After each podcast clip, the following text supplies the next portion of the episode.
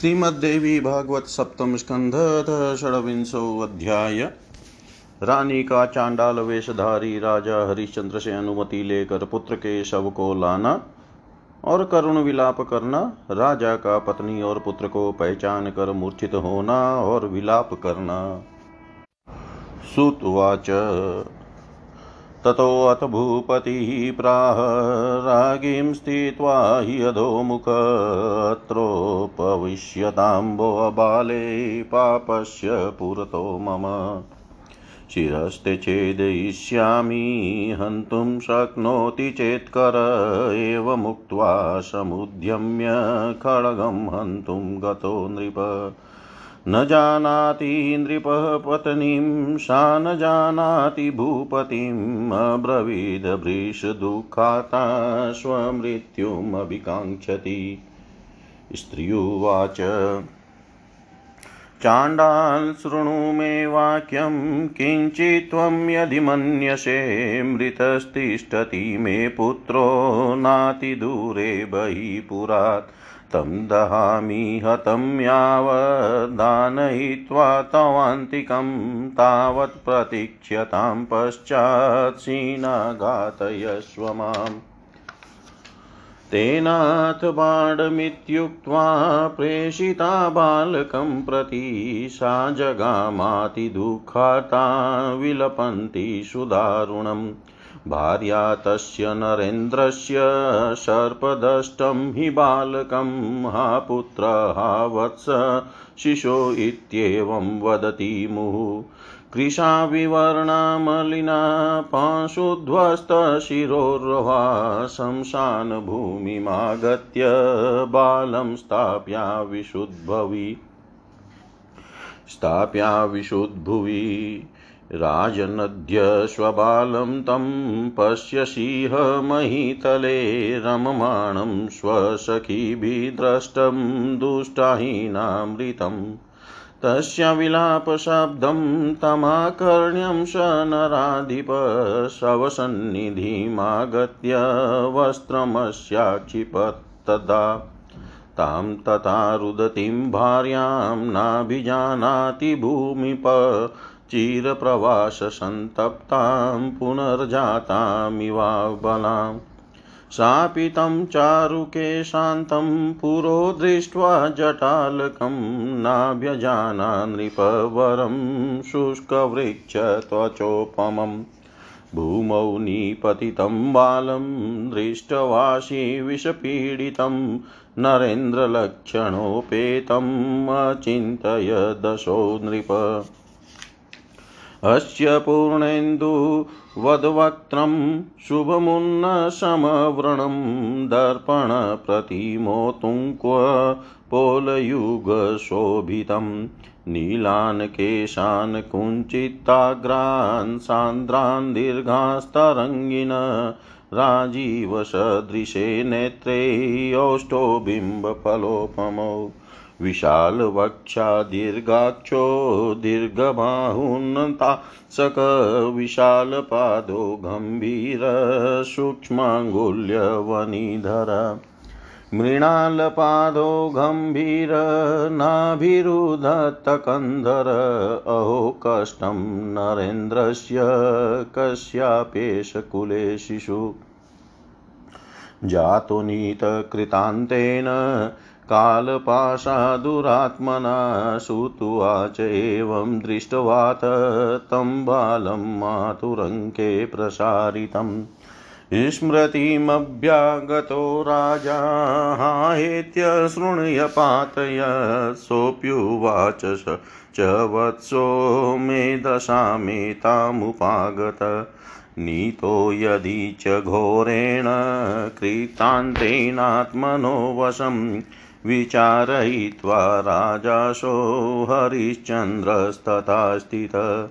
ततो रागी महादुःखावेशादिदमभाषत राज्ञुवाच हा वत्स कस्य पापस्य त्वपद्यानादिदं महत् दुःखमापतितं घोरे तदरूपं नोपलभ्यते। हा नाथ राजन् भवता माँ पाश्य सुदुःखिताम् कस्मिन् संस्तीयते स्थाने विश्रब्धं केन हेतुना राज्यनाशसुहृत्यागो भार्यातनयविक्रय हरिश्चन्द्रस्य राजर्षे किं विधातः कृतं त्वया इति तस्या वच श्रुत्वा राजास्तानच्युतस्तथा।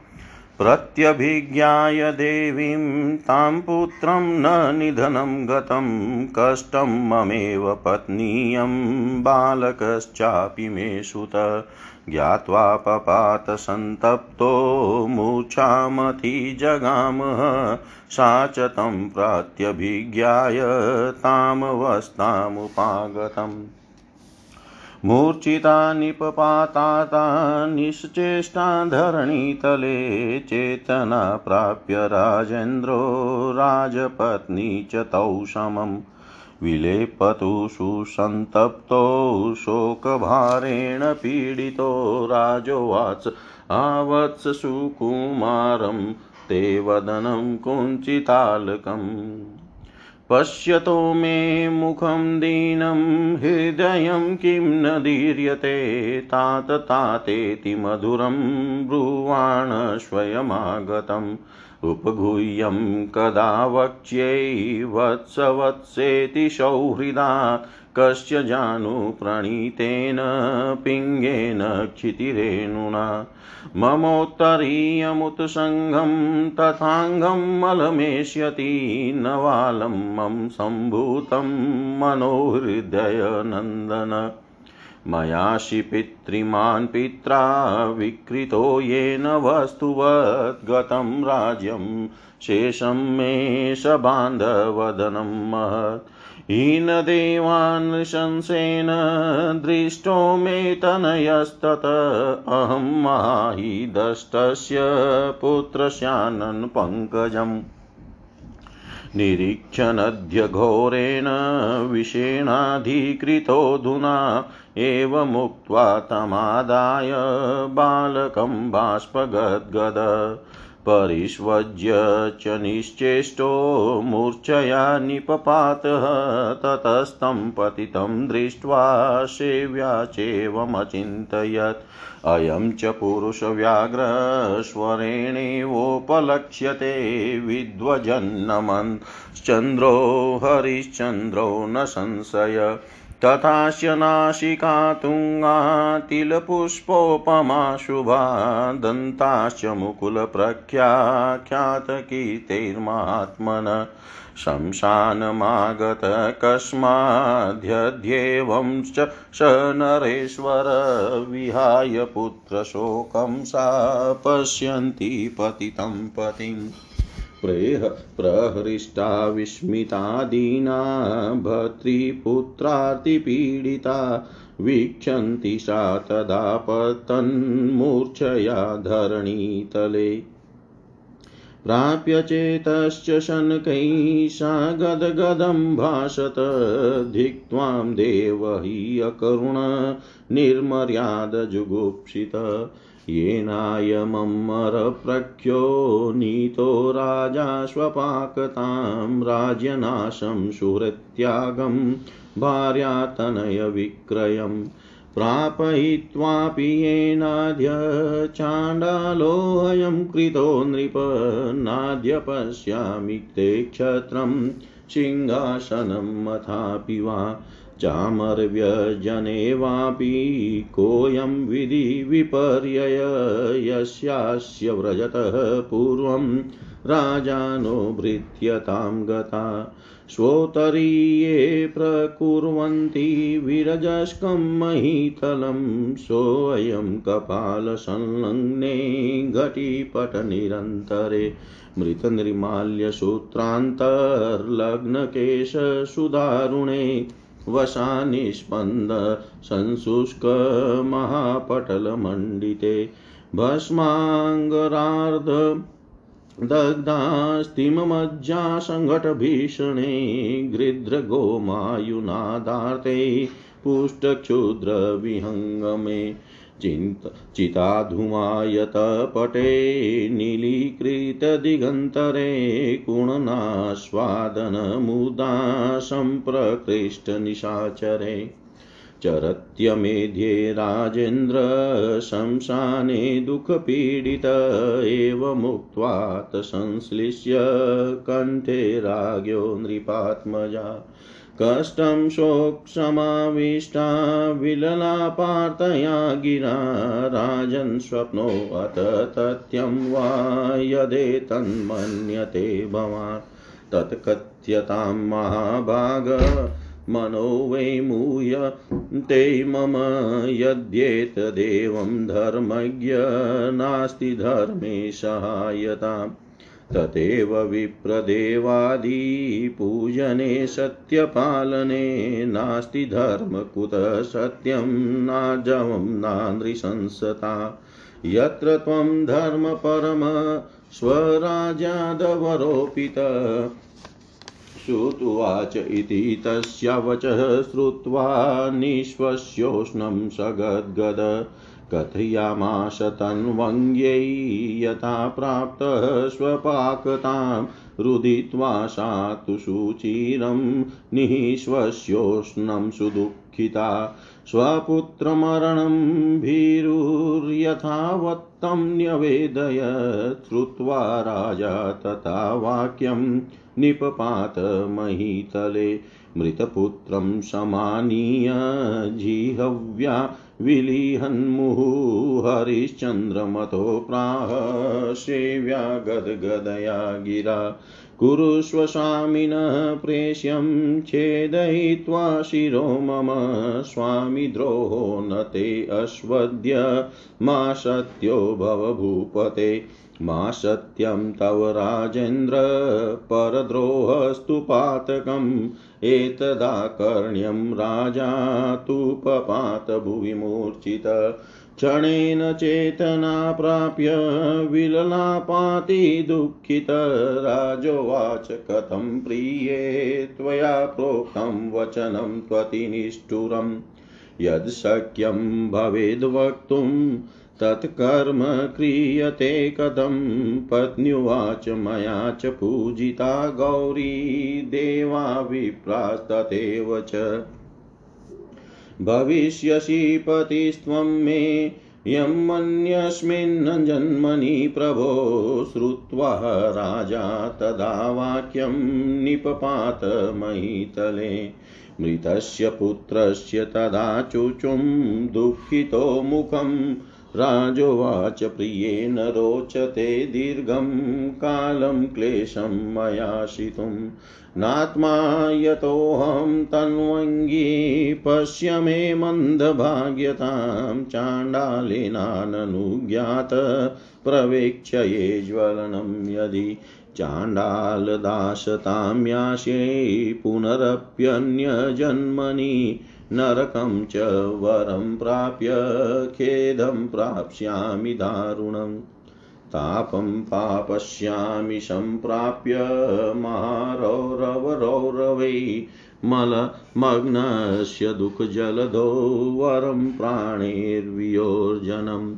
एकोऽपि बालको योऽयमाशीध्वंसकरसुत मम देवानुयोगेन मृतोऽसोऽपि बलीयसा। कथं प्राणान् विमुञ्चामि, परायतोऽस्मि दुर्गत, तथापि दुःखबाहुल्या त्यक्ष्यामि तु निजां तनुम्। त्रैलोक्यै नास्ति तद्दुःखं नाशिपत्रवने तथा वैतर्ण्यां कुतस्तद्वद्यादृशं पुत्रविप्लवे। सोऽहं सुतशरीरेण दीप्यमाने हुताशने निप्रतिष्यामि तन्वङ्गी क्षन्तव्यं तन्ममाधुना। न वक्तायं न वक्तव्यं त्वया किञ्चिदतकमललोचने मम वाक्यं च तन्वङ्गी निबोधात् मानसा। अनुज्ञातात् गच्छ त्वं विप्रवेशं शुचिस्मिते यदि दत्तं, यदि हुतं गुरवो यदि तोषिता। सङ्गमपरलोके मे निजपुत्रेण चेत्त्वया इहलोके कुतस्त्वेतद्भविष्यति समीप्सितम्। यन्मया हसता किञ्चिद्रहसि त्वामशुचिस्मिते अशेषमुक्तं तत्सर्वं क्षन्तव्यं मम यास्यत। राजपत्नीति गर्वेण नावज्ञेय समे द्विज सर्वयत्नेन तोष्य स्यात् स्वामी देवत्वच्छुवे राज्युवाच अहम् अहम्प्यत्र राजर्षे निपतिष्ये हुताशने दुःखभारा सहादेव स यास्यामि वै त्वया। त्वया सह मम श्रेयो गमनं नान्यथा भवेत् स स्वर्ग च नरकं त्वया भोक्ष्यामि मानद। श्रुत्वा राजा तदोवाचेवमस्तु पतिव्रते। श्रुत्वा राजा तदोवाच एवमस्तु पतिव्रते। सूत जी बोले, तत्पश्चात राजा हरिश्चंद्र नीचे की ओर मुख करके रानी से कहने लगे, हे बाले मुझ पापी के सामने यहाँ आकर बैठ जाओ। यदि मेरा हाथ मारने में समर्थ हो सका तो मैं तुम्हारा सिर काट लूँगा। ऐसा कहकर हाथ में तलवार लेकर रानी को मारने के लिए राजा हरिचंद्र उनकी ओर गए। उस समय राजा न तो अपनी पत्नी को पहचान रहे थे और न तो रानी राजा को ही पहचान रही थी।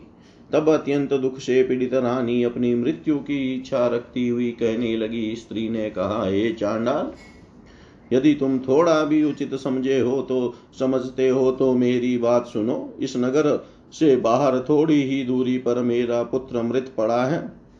मैं जब तक उस बालक को अपने पास लाकर उसका दाह न कर दूँ, तब तक के लिए मेरी प्रतीक्षा कीजिए। इसके बाद मुझे तलवार से मार डालिएगा। बहुत अच्छा ऐसा कहकर उसने रानी को बालक के पास भेज दिया। वे अत्यंत शोक से संतप्त होकर करुण विलाप करती हुई वहाँ से चली गई। उन राजा हरिश्चंद्र की भार्या, हा पुत्र, हा वत्स, हा शिशो ऐसा बार बार कहती हुई सर्प से डंसे हुए उस बालक को लेकर तुरंत शमशान भूमि में आकर उसे ज़मीन पर लिटाकर स्वयं बैठ गई। उस समय उनका शरीर दुर्बल हो गया था, उनका वर्ण विकृत था, उनका शरीर मलिन था और सिर के बाल धूल से धूमिल हो गए थे। रानी यह कहकर विलाप कर रही थी, हे राजन, अपने मित्रों के साथ खेलते समय क्रूर सर्प के द्वारा डंस लिए जाने से मरे हुए पुत्र को आज आप पृथ्वी तल पर पड़ा हुआ देख लीजिए। तब उनके रुदन को वह ध्वनि, रुदन की वह ध्वनि सुनकर राजा हरिश्चंद्र शव के समीप आए और उन्होंने उसके ऊपर का वस्त्र हटाया। दीर्घ समय से प्रवास संबंधी दुख भोगने के कारण दूसरे स्वरूप में परिणत उन विलाप करती हुई अपनी अबला भार्या को उस समय तक राजा नहीं पहचान सके। पहले सुंदर केशों वाले उन नृप श्रेष्ठ को अब जटाधारी के रूप में तथा शुष्क वृक्ष की छाल सदृश देख कर वे रानी भी उन्हें नहीं पहचान पाई।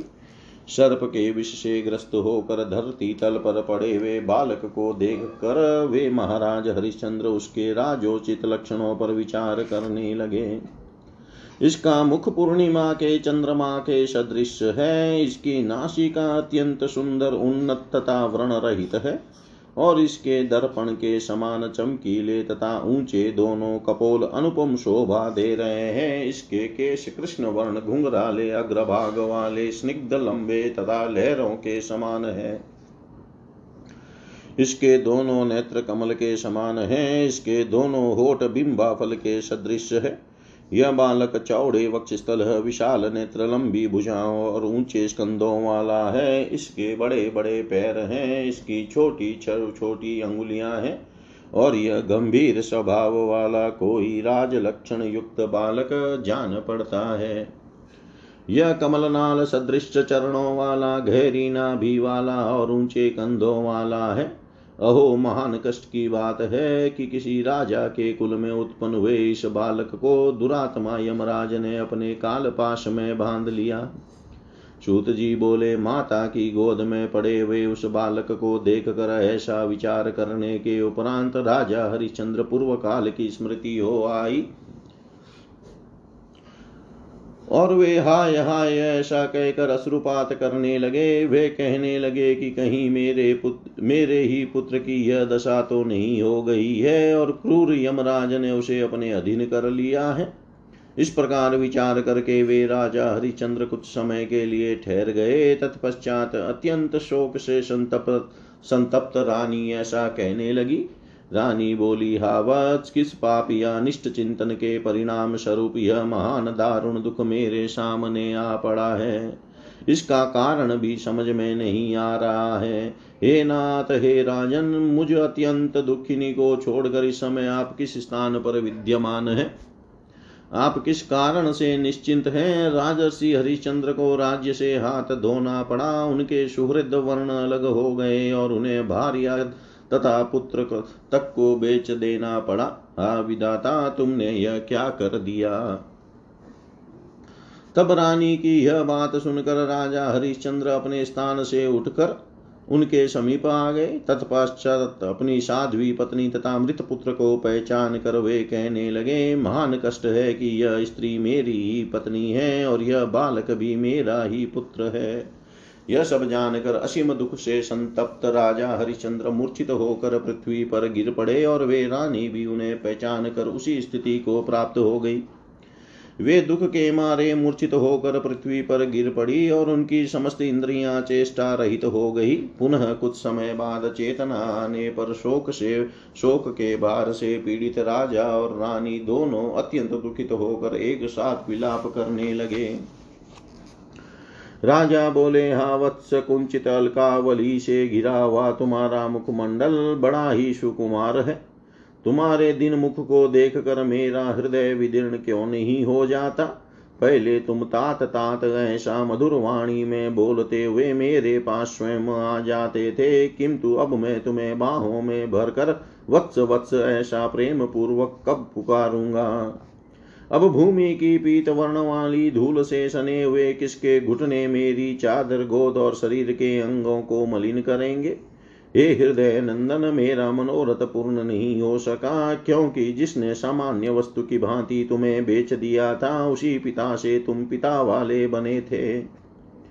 बहुत से बंधु बांधवों तथा अपार धन सहित मेरा संपूर्ण राज्य चला गया।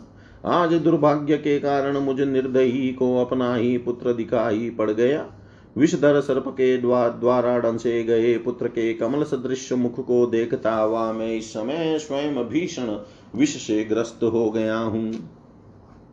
इस प्रकार विलाप करके आँसू से भरे हुए कंठ वाले राजा हरिश्चंद्र ने उस बालक को उठा लिया और वे उसे वक्षस्थल से लगाकर मूर्छा से अचेत होकर गिर पड़े। तदनंतर पृथ्वी पर गिरे हुए उन राजा को देख कर रानी सेव्या ने मन में ऐसा सोचा कि पुरुषों में श्रेष्ठ ये महानुभाव तो अपने स्वरों से ही पहचान में आ जाते हैं।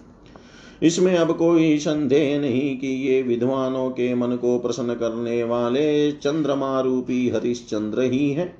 इन परम यशस्वी महात्मा पुरुष की सुंदर तथा ऊँची नासिका तिल के पुष्प के समान शुभ है और इनके दांत पुष्पों की अधिक खिली अधिखिली कलियों की भांति प्रतीत हो रहे हैं। इस प्रकार यदि ये वे ही राजा हरिश्चंद्र हैं तो इस शमशान पर वे कैसे आ गए? अब पुत्र शोक का त्याग करके वे रानी भूमि पर गिरे हुए अपने पति को देखने लगी। उस समय पति और पुत्र दोनों के दुख से पीड़ित, असहाय उन रानी के मन में विस्मय और हर्ष दोनों उत्पन्न हो उठे। राजा को देखती हुई वे सहसा मूर्छित होकर पृथ्वी पर, पृथ्वी तल पर गिर पड़ी और धीरे धीरे चेतना में आने पर गदगद वाणी में कहने लगी, अरे दयाहीन मर्यादा रहित तथा निंदनीय देव, तुम्हें धिक्कार है, जो कि तुमने देवतुल्य इन नरेश को चांडाल बना दिया। इनका राज्य नष्ट हो गया, इनके बंधु बांधव इनसे अलग हो गए और इन्हें अपनी पत्नी तथा पुत्र तक बेचने पड़े। ऐसी स्थिति में पहुँचाने के बाद भी तुम्हें, तुमने इन्हें चांडाल बना दिया। हे राजन, आज मैं आपके छत्र सिंहासन चामर अथवा व्यंजन कुछ भी नहीं देख रही हूँ। विधाता की यह कैसी विडंबना है? पहले जिनके यात्रा करते समय राजा लोग भी सेवा कार्य में लग जाते थे और अपने उत्तरीय वस्त्रों से धूल युक्त भूमि मार्ग को स्वच्छ करते थे, वे ही ये महाराज इस समय दुख से व्यतीत होकर अपवित्र शमशान में भटक रहे हैं, जहाँ सर्वत्र खोपड़ियाँ बिखरी पड़ी है, फूटे हुए घड़े तथा पटे वस्त्र पड़े हैं, जो मृतकों के शरीर से उतारे गए सूत्र तथा उनमें लगे हुए केश से अत्यंत भयंकर लगता है। जहाँ की भूमि शुष्क चर्बियों की विशाल स्थिर राशि से पटी पड़ी है, जो भस्म अंगारों, अधजली हड्डियों और मज्जाओं के समूह से अति भीषण दिखाई पड़ती है। जहाँ गिद्ध और सियार सदा बोलते रहते हैं, जहाँ क्षुद्र जाति के हृष्ट पुष्ट पक्षी मंडराते रहते हैं। जहाँ की सभी दिशाएँ चिता से निकले, धुएँ रूपी मेघ से अंधकार युक्त रहती है और जहाँ पर शवों के मांस को खाकर प्रसन्नता से युक्त निशाचर दृष्टि गोचर हो रहे हैं। ऐसा कहकर दुख तथा शोक से संतप्त रानी सेव्या राजा के कंठ से लिपट कर कातर वाणी में विलाप करने लगी। हे राजन, यह स्वप्न है अथवा सत्य जिसे आप मान रहे हैं? हे महाभाग, यह आप स्पष्ट बताएँ, क्योंकि मेरा मन व्याकुल हो रहा है। हे धर्मज्ञ, यदि ऐसा ही है तो धर्म में सत्य पालन में, ब्राह्मण और देवता आदि के पूजन में सहायता करने की शक्ति विद्यमान नहीं है। जब आप जैसे धर्म परायण पुरुष को अपने राज्य से च्युत होना पड़ा तो फिर धर्म सत्य, सरलता और अनृशंसता अहिंसा का कोई महत्व ही नहीं रहा। सूत जी बोले, उनका यह वचन सुनकर राजा ने उष्ण श्वास छोड़कर रुंधे कंठ से, उन कृष शरीर वाली सेव्या से वह सब कुछ बताया, जिस प्रकार उन्हें चांडालत्व प्राप्त हुआ था। इसके बाद वह वृतांत सुनकर रानी अत्यंत दुखित होकर बहुत देर तक रोती रही। फिर उष्ण श्वास छोड़कर उन्होंने भीरुतापूर्वक अपने पुत्र के मरण संबंधी वृतांत का यथावत वर्णन राजा से कर दिया। वह वृतांत सुनते ही राजा पृथ्वी पर गिर पड़े और फिर उठकर मृत पुत्र को बाहों में लेकर बार बार जीवा से उसके मुख का स्पर्श करने लगे। तत्पश्चात सेव्या ने हरिश्चंद्र से गदगद वाणी में कहा, बाप मेरा सिर काट कर अपने स्वामी की आज्ञा का पालन कीजिए, जिससे आपको स्वामी द्रोह का दोष न लगे और आप सत्य से च्युत न हो। हे राजेंद्र, आपकी वाणी असत्य नहीं होनी चाहिए और दूसरों के प्रति दो द्रोह भी महान पाप है। यह सुनते ही राजा हरिश्चंद्र मूर्छित होकर पृथ्वी पर गिर पड़े। थोड़ी ही देर में सचेत होने पर वे अत्यंत दुखित होकर विलाप करने लगे। राजा बोले, हे प्रिय, तुमने ऐसा अति निष्ठुर वचन कैसे कह दिया? जो बात कही नहीं जा सकती, उसे कार्य रूप में कैसे परिणत किया जाए? पत्नी ने कहा, हे प्रभु, मैंने भगवती गौरी की उपासना की है और उसी प्रकार मैंने देवताओं तथा ब्राह्मणों को भी बलि, ब्राह्मणों की भी बलि भांति पूजा की है। उनके आशीर्वाद से आप अगले जन्म में भी मेरे पति होंगे। रानी की यह बात सुनकर राजा भूमि पर गिर पड़े और दुखित होकर अपने मरे हुए पुत्र का मुख चूमने लगे। राजा बोले, हे प्रिय, अब दीर्घ समय तक इस प्रकार का कष्ट भोगना मुझे अभिष्ट नहीं है। अब मैं अपने शरीर को स्वयं बचाए रखने में समर्थ नहीं हूँ। हे तनवंगी, मेरी मंद भाग्यता को तो देखो कि यदि मैं इस चांडाल से बिना आज्ञा लिए ही आग में जला, जल जाऊँ तो अगले जन्म में मुझे फिर चांडाल की दासता करनी पड़ेगी और मैं घोर नरक में पड़कर भयंकर यातना भोगूँगा। इतना ही नहीं महारौरव नरक में भी गिरकर अनेक प्रकार के संताप सहने पड़ेंगे। फिर भी दुख रूपी सागर में डूबे हुए मुझ भागे का अब प्राण त्याग देना ही श्रेयस्कर है। वंश की वृद्धि करने वाला मेरा जो यह एकमात्र पुत्र था, वह भी आज बलवान देव के प्रकोप से मर गया। इस प्रकार की दुर्गति को प्राप्त हुआ मैं पराधीन होने के कारण प्राणों का त्याग कैसे करूँ? फिर भी ससीम दुख से उब कर अब मैं अपना शरीर त्याग ही दूँगा। तीनों लोकों में अशी पत्र वन में और वैतरणी नदी में वैसा क्लेश नहीं है जैसा पुत्र शोक में है। अतः हे तनवंगी, में पुत्र देह के साथ प्रज्वलित अग्नि में स्वयं भी कूद पड़ूँगा। इसके लिए तुम मुझे क्षमा करना। हे कमल लोचने पुनः कुछ भी मत कहना। हे तनवंगी, संतप्त मन वाली तुम मेरी बात सुन लो। हे पवित्र मुस्कान वाली, प्रिय, अब तुम मेरी आज्ञा के अनुसार ब्राह्मण के घर जाओ। यदि मैंने दान किया है, हवन किया है और सेवा आदि से गुरुजनों को संतुष्ट किया है तो उसके फलस्वरूप परलोक में तुम्हारे साथ और अपने इस पुत्र के साथ मेरा मिलन अवश्य होगा। इस लोक में अभिलषित मिलन अब कहाँ से होगा? हे शुचि स्मिते अब यहाँ से प्रस्थान करते हुए मेरे द्वारा एकांत में हँसी के रूप में जो कुछ भी अनुचित वचन तुम्हें कहा गया हो, उन सबको तुम क्षमा कर देना। हे सुबह मैं राजा की पत्नी हूँ। ऐसा सोचकर अभिमान पूर्वक तुम्हें मेरे उस ब्राह्मण की अवहेलना नहीं करनी चाहिए। क्योंकि स्वामी को देवतुल्य समझकर पूर्ण प्रयत्न के साथ उन्हें संतुष्ट रखना चाहिए। रानी बोली, हे राजसे हे देव, अत्यधिक दुख के भार को सहन करने में असमर्थ मैं भी इस आग में कूद पड़ूँगी और आपके साथ ही चलूँगी। हे मानद, आपके साथ जाने में मेरा परम कल्याण है। इसमें संदेह नहीं है आपके साथ रहकर मैं स्वर्ग और नरक सब कुछ भोगूँगी। यह सुनकर राजा बोले, हे पतिव्रते, ऐसा ही हो। इति श्रीमद्देवी भागवते। महापुराणे अष्टादशसाहस्र्यां संहितायां सप्तमस्कन्धे हरिश्चन्द्रोपाख्याने राज्ञोतासनप्रवेशोद्योगवर्णनं नाम षड्विंशोऽध्याय। सर्वं श्रीशां सदाशिवार्पणम् अस्तु ॐ विष्णवे नम ॐ विष्णवे नम ॐ विष्णवे नमः। श्रीमद्देवी भागवत सप्तम स्कंध सप्तविंशो अध्याय। चिता बनाकर राजा को, राजा का रोहित को उस पर लिटाना और राजा रानी का भगवती का ध्यान कर स्वयं भी पुत्र की चिता में जल जाने को उद्यत होना। ब्रह्मा जी सहित समस्त देवताओं को राजा के पास आना, इंद्र का अमृत वर्षा करके रोहित को जीवित करना और राजा रानी से स्वर्ग चलने के लिए आग्रह करना, राजा का संपूर्ण अयोध्या वासियों के साथ स्वर्ग जाने का निश्चय। सूत उवाच ततः कृत्वा चितां राजारोप्य तनयं स्वकं भार्यया सहितो राजा बधाञ्जलिपुटस्तदा चिन्तयन् परमेशानीं शताक्षीं जगदीश्वरीं पञ्चकोशान्तर्गतां पूच ब्रह्मस्वरूपिणीम्। रक्ताम्बरपरिधानां करुणारससागरं नानायुद्धधरामम्बा जगत्पालं तत्पराम्। तस्य चिन्तयमानस्य सर्वे देवासवासवा धर्मं प्रमुखत कृत्वा समाजग्मुस्त्वरान्विता।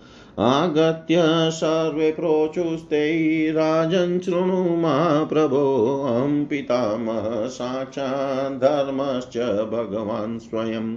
साध्या स विश्वे मरुतो लोकपाला स चारणा नागा सिद्धा स गन्धर्वा रुद्राश्चैव तथाश्विनौ। एते चान्येयत बहवो विश्वामित्रस्तदेव च विश्वत्रयेण यो मैत्रीं कर्तुमिच्छति धर्मत। विश्वामित्रः स ते अभीष्माहतुं सम्यगिच्छति। धर्म उवाच। महाराजन् साहसं काशीधर्मोऽहं त्वामुपागत। तितिक्षादमसत्त्वाध्यैस्त्व त्वदगुणैः परितोषित इन्द्र उवाच हरिश्चन्द्र महाभाग प्राप्तशक्रोऽस्मि ते अन्तिकं त्वयाद्य भार्यापुत्रेण जिता लोकाः सनातना आरोह त्रिदिवं राजन् भार्यापुत्रसमन्वित सुदुष्प्रापं नरेरन्यैर्जितमात्मीयकर्मिभिः सुदुवाच ततोऽमृतमयं वशं मृत्युविनाशनम्। इन्द्रप्राश्रे जदाकाशाचितामध्य गते शिशो पुष्पवृष्टिश्च मती दुन्दुभीष्वन एव च समुतस्थो मृतपुत्रो राज्ञस्तस्य महात्मन सुकुमारतनुस्वस्थप्रसन्नप्रीतमानस ततो राजा हरिश्चन्द्र परिष्वज्य सुतं तदा सभार्य स्वश्रिया युक्तो दिव्यमाल्याम्बरावृत। स्वस्थः सम्पूर्णहृदयो मुदा परमयावृत। बभूव तत्क्षणादिन्द्रो भूपं चेवं भाषत। स भार्यस्त्वं स पुत्रश्च स्वर्लोकं सद्गतिं परां समारोहमाभाग निजानां कर्मणां फलम्। हरिश्चन्द्र उवाच। देवराजाननुज्ञात स्वामिना स्वपचेन हि अकृत्वा निष्कृतिं तस्य नारोग्यैवैशुरालयम् धर्म उवाच। तवेव भाविनं क्लेशमवगम्यात्ममायया आत्मा स्वपचतां नीतो दासितं तच्च पक्वकपक्कणम् इन्द्र उवाच। प्रार्थयते यत् परं स्थानं समस्तैर्मनुजैर्भुवि तदारोह पुण्यकृतां नृणाम् हरिश्चन्द्र उवाच देवराज नमस्तुभ्यं वाक्यं चेदं निबोध मे मचोकमग्नमनस कौशले नगरे नरा। तिष्ठन्ति तान् पाश्येवं कथं यास्याम्यहं दिवं ब्रह्महत्यासुरापाणं गोवधस्त्रीवधस्तथा तुल्यमेभिमहत्पापं भक्तत्यागादुदाहृतं भजन्तं भक्तमत्याज्यं त्यजत स्यात् कथं सुखं दैवीणान् प्रयास्यामि तस्माच्चक्रदिवं व्रज यदि मे सहिता स्वर्गं मया यान्ति सुरेश्वर। ततोऽहमपि यास्यामि नरकं वापि तैष इन्द्र उवाच बहूनि पुण्यपापानि तेषां भिन्नानि वै नृप। कथं सङ्घात् भोज्यं त्वं भूपस्वर्गं भीप्ससि हरिश्चन्द्र उवाच। भुक्ते शक्रनृपो राज्यं प्रभावात् प्रकृते ध्रुवम् यजते च महायज्ञै कर्मं पूर्तं करोति च तच तेषां प्रभावेन मया सर्वम् अनुतिष्ठतम्। उपदादान् सन्त्यक्ष्यै तानहं स्वर्गलिप्सया तस्माद्यन्मम देवेश्किञ्चिदस्ति सुचेष्टितम्। दत्तमिष्टमतो जप्तं सामान्यं तेस्तदस्तु न बहुकालोपभोज्यं च फलं यन्मं कर्मगम्। तदस्तु दिनमप्येकं तेन सम्मं त्वत्प्रसादत श्रुतुवाच एवं भविष्यतीत्युक्त्वा शक्रस्त्रीभुवनेश्वर। प्रसन्नचेता धर्मश्च विश्वामित्रश्च गाधिज, गत्वा तु नगरं सर्वे चातुर्वण्यसमाकुलम्।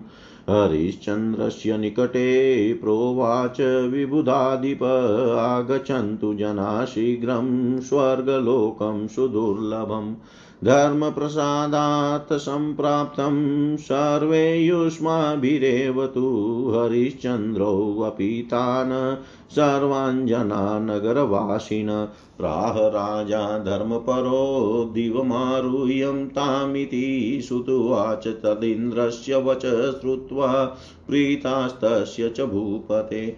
ये संसारेषु निर्वीणास्ते धूरं स्वसुतेषु वै कृत्वा प्रहष्टमनसो दिवमारुरुर्जना। विमानवरमारूढा सर्वे भा भास्वरविग्रहा तदा सम्भूतहर्षास्ते हरिश्चन्द्रस्य पार्थिव। राज्ये तनयं रोहिताख्यं महामनायोध्याख्ये पुरे रम्ये हृष्टपुष्टजनान्विते। तनयं सुहृदश्चापि प्रतिपूज्याभिनन्द्य च पुण्येन लभ्यां विपुलां देवादीनां सुदुर्लभां दुर्लभाम् सम्प्राप्य कीर्तिमतुलां विमानेश महीपति आशाञ्चक्रे क्षुद्रघण्टा विराजिते। ततस्त हि समालोक्य श्लोकमन्त्रं तदा जगो दैत्याचार्यो महाभाग सर्वशास्त्रातत्त्ववित् शुक्रवाच अहो तितीक्षा महात्म्यमहो दानफलं महत्यदा गतो हरिश्चन्द्रो महेन्द्रस्य सलोकताम् श्रुतुवाच, एतते सर्वमाख्यातं हरिश्चन्द्रस्य चेष्टितं, य शृणोति च दुःखात् स सुखं लभतेन्वहम्। स्वर्गार्थी प्राप्नुयात् स्वर्गं, सुताति सुतमाप्नुयात् प्राप्नुयात् भार्यां राज्याति राज्यमाप्नुयात् भार्याति प्राप्नुयात् भार्यां राज्याति राज्यमाप्नुयात् सूत जी बोले तत्पश्चात राजा हरिश्चंद्र ने चीता तैयार करके उस पर अपने पुत्र को लिटा दिया और भार्या सहित दोनों हाथ जोड़कर वे शताक्षी सौ नेत्रों वाली परमेश्वरी जगत की अधिष्ठात्री पंचकोश के भीतर सदा विराजमान रहने वाली, पुछ ब्रह्म स्वरूपिणी रक्त वर्ण का वस्त्र धारण करने वाली करुणा रस की सागर स्वरूपा। अनेक प्रकार के आयुध धारण करने वाली और जगत की रक्षा करने में निरंतर तत्पर जगदम्बा का ध्यान करने लगे। इस प्रकार ध्यान मग्न राजा हरिचंद्र के समक्ष इंद्र सहित सभी देवता धर्म को आगे करके तुरंत उपस्थित हुए। वहाँ आकर उन सबने कहा, हे राजन, हे महाप्रभो, सुनिए ब्रह्मा ने कहा, मैं साक्षात पितामह, ब्रह्मा हूँ और वे स्वयं भगवान धर्म देव हैं। इसी प्रकार साध्य गण विश्व देव मरुदगण, चारणों सहित लोकपाल, नाग, सिद्ध गंधर्वों के साथ रुद्रगण, दोनों अश्विनी कुमार, महर्षि विश्वामित्र तथा अन्य, ये बहुत से देवता भी यहाँ उपस्थित हैं। जो धर्म पूर्वक तीनों लोकों के साथ मित्रता करने की इच्छा रखते हैं, वे विश्वामित्र सम्यक प्रकार से आपका अभिष्ट सिद्ध करने की अभिलाषा प्रकट कर रहे हैं। धर्म बोले, हे राजन, आप ऐसा साहस मत कीजिए। आप में जो सहनशीलता इंद्रियों पर नियंत्रण रखने की शक्ति तथा सत्व आदि गुण विद्यमान है, उनसे परम संतुष्ट होकर मैं साक्षात धर्म आपके पास आया हूँ। इंद्र बोले, हे महाभाग, हरिचंद्र, मैं इंद्र आपके समक्ष उपस्थित हूँ। हे राजन, आज स्त्री पुत्र सहित आपने संतान, सनातन लोकों पर विजय प्राप्त कर ली है। अतः अब आप अब आप अपनी भार्य तथा पुत्र को साथ में लेकर अपने श्रेष्ठ कर्मों के द्वारा प्राप्त करने योग्य तथा अन्य लोगों के लिए अत्यंत दुर्लभ स्वर्ग के लिए प्रस्थान कीजिए। सूत जी बोले तत्पश्चात इंद्र ने आकाश से चीता के मध्य भाग में सोए हुए शिशु रोहित पर अपमृत्यु का नाश करने वाली अमृतमयी वृष्टि आरंभ कर दी। उस समय पुष्पों की विपुल वर्षा तथा दुन्दुम्बियों की तेज ध्वनि होने लगी। महान आत्मा वाले उन राजा हरिश्चंद्र के सुकुमार अंगों वाले मृत पुत्र रोहित स्वस्थ प्रसन्न तथा आनंद चित हो गए। तब राजा ने अपने पुत्र को हृदय से लगा लिया। तत्पश्चात पत्नी सहित वे राजा हरिचंद्र दिव्य मालाओं तथा वस्त्रों से सहसा अलंकृत हो गए। उनके मन में शांति छा गई, उनके हृदय हर्ष से भर गए और वे परम आनंद से समन्वित हो गए। उस समय इंद्र ने राजा से कहा, हे महाभाग, अब आप स्त्री पुत्र सहित स्वर्गलोक के लिए प्रस्थान कीजिए। आपने परम सदगति प्राप्त की है, यह आपके अपने ही कर्मों का फल है। हरिश्चंद्र बोले, हे देवराज, अपने स्वामी चांडाल से बिना आज्ञा प्राप्त किए और बिना उनका प्रत्युपकार किए मैं स्वर्गलोक नहीं जाऊँगा। धर्म बोले, आपके भावी क्लेश के संबंध में विचार करके ही, करके मैं ही अपनी माया के प्रभाव से चांडाल बन गया। आपको जो चांडाल का घर दिखाई पड़ा था, वह मेरी, वह भी मेरी माया ही थी। इंद्र बोले, हे हरिचंद्र पृथ्वी पर रहने वाले मनुष्य जिस श्रेष्ठ स्थान की प्राप्ति हेतु कामना करते हैं, पुण्यात्मा पुरुषों के उस पवित्र पवित्र स्थान के लिए अब आप प्रस्थान कीजिए। हरिश्चंद्र बोले, हे देवराज, आपको नमस्कार है, अब मेरी एक बात सुन लीजिए। अयोध्या नगर में रहने वाले सभी मानव मेरे शोक से संतप्त मन वाले हैं, उन्हें यहाँ छोड़कर मैं स्वर्ग कैसे जाऊँगा? ब्रह्म हत्या सुरापान गोवध और स्त्री हत्या जैसे महापातकों के ही समान अपने भक्तों का त्याग भी महान पाप बताया गया है। श्रद्धालु भक्त त्याज्य नहीं होता है, उसे त्यागने वालों, वाले को सुख भला कैसे मिल सकता है? अतएव हे इंद्र, उन्हें छोड़कर मैं स्वर्ग नहीं जाऊँगा। बाप स्वर्ग प्रस्थान करें। हे सुरेंद्र, यदि मेरे साथ वे भी स्वर्ग चले तो मैं स्वर्ग चल सकता हूँ। उनके साथ यदि नरक में जाना हो तो मैं वहाँ भी चला जाऊँगा। इंद्र बोले, हे राजन, उन अयोध्या के नागरिकों के भिन्न भिन्न प्रकार के पुण्य और पाप हैं। हे भूप, समस्त जन समूह के लिए स्वर्ग उपभोग का साधन हो जाए। ऐसी इच्छा आप क्यों प्रकट कर रहे हैं? हरिश्चंद्र बोले, हे इंद्र, प्रजा के प्रभाव से ही राजा राज्य का भोग करता है। यह सुनिश्चित है और उन्हीं की सहायता से ही राजा बड़े बड़े यज्ञों के द्वारा देवताओं की उपासना करता है और पूर्त कर्म, कुएँ, तालाब आदि का निर्माण करता है। मैंने भी उन्हीं के बल पर यह सब कृत्य किया है। उनके द्वारा की गई सहायता के कारण मैं स्वर्ग के लोभ से उनका त्याग नहीं करूँगा। अतः हे देवेश, मैंने जो कुछ भी उत्तम कार्य किया हो, दान यज्ञ और जप आदि किया हो, उसका फल हमें उन सभी के साथ प्राप्त हो और मेरे उत्तम कर्म के फल स्वरूप बहुत समय तक भोग करने का जो फल मिल रहा हो, वह भले ही एक दिन के लिए हो, उन नागरिकों के साथ भोगने के लिए मुझे आपकी कृपा से मिल जाए। सूत जी बोले, त्रिलोकी के स्वामी इंद्र ने ऐसा ही होगा। इस प्रकार कहा। इससे धर्म और गांधी पुत्र विश्वामित्र के मन में प्रसन्नता छा गई।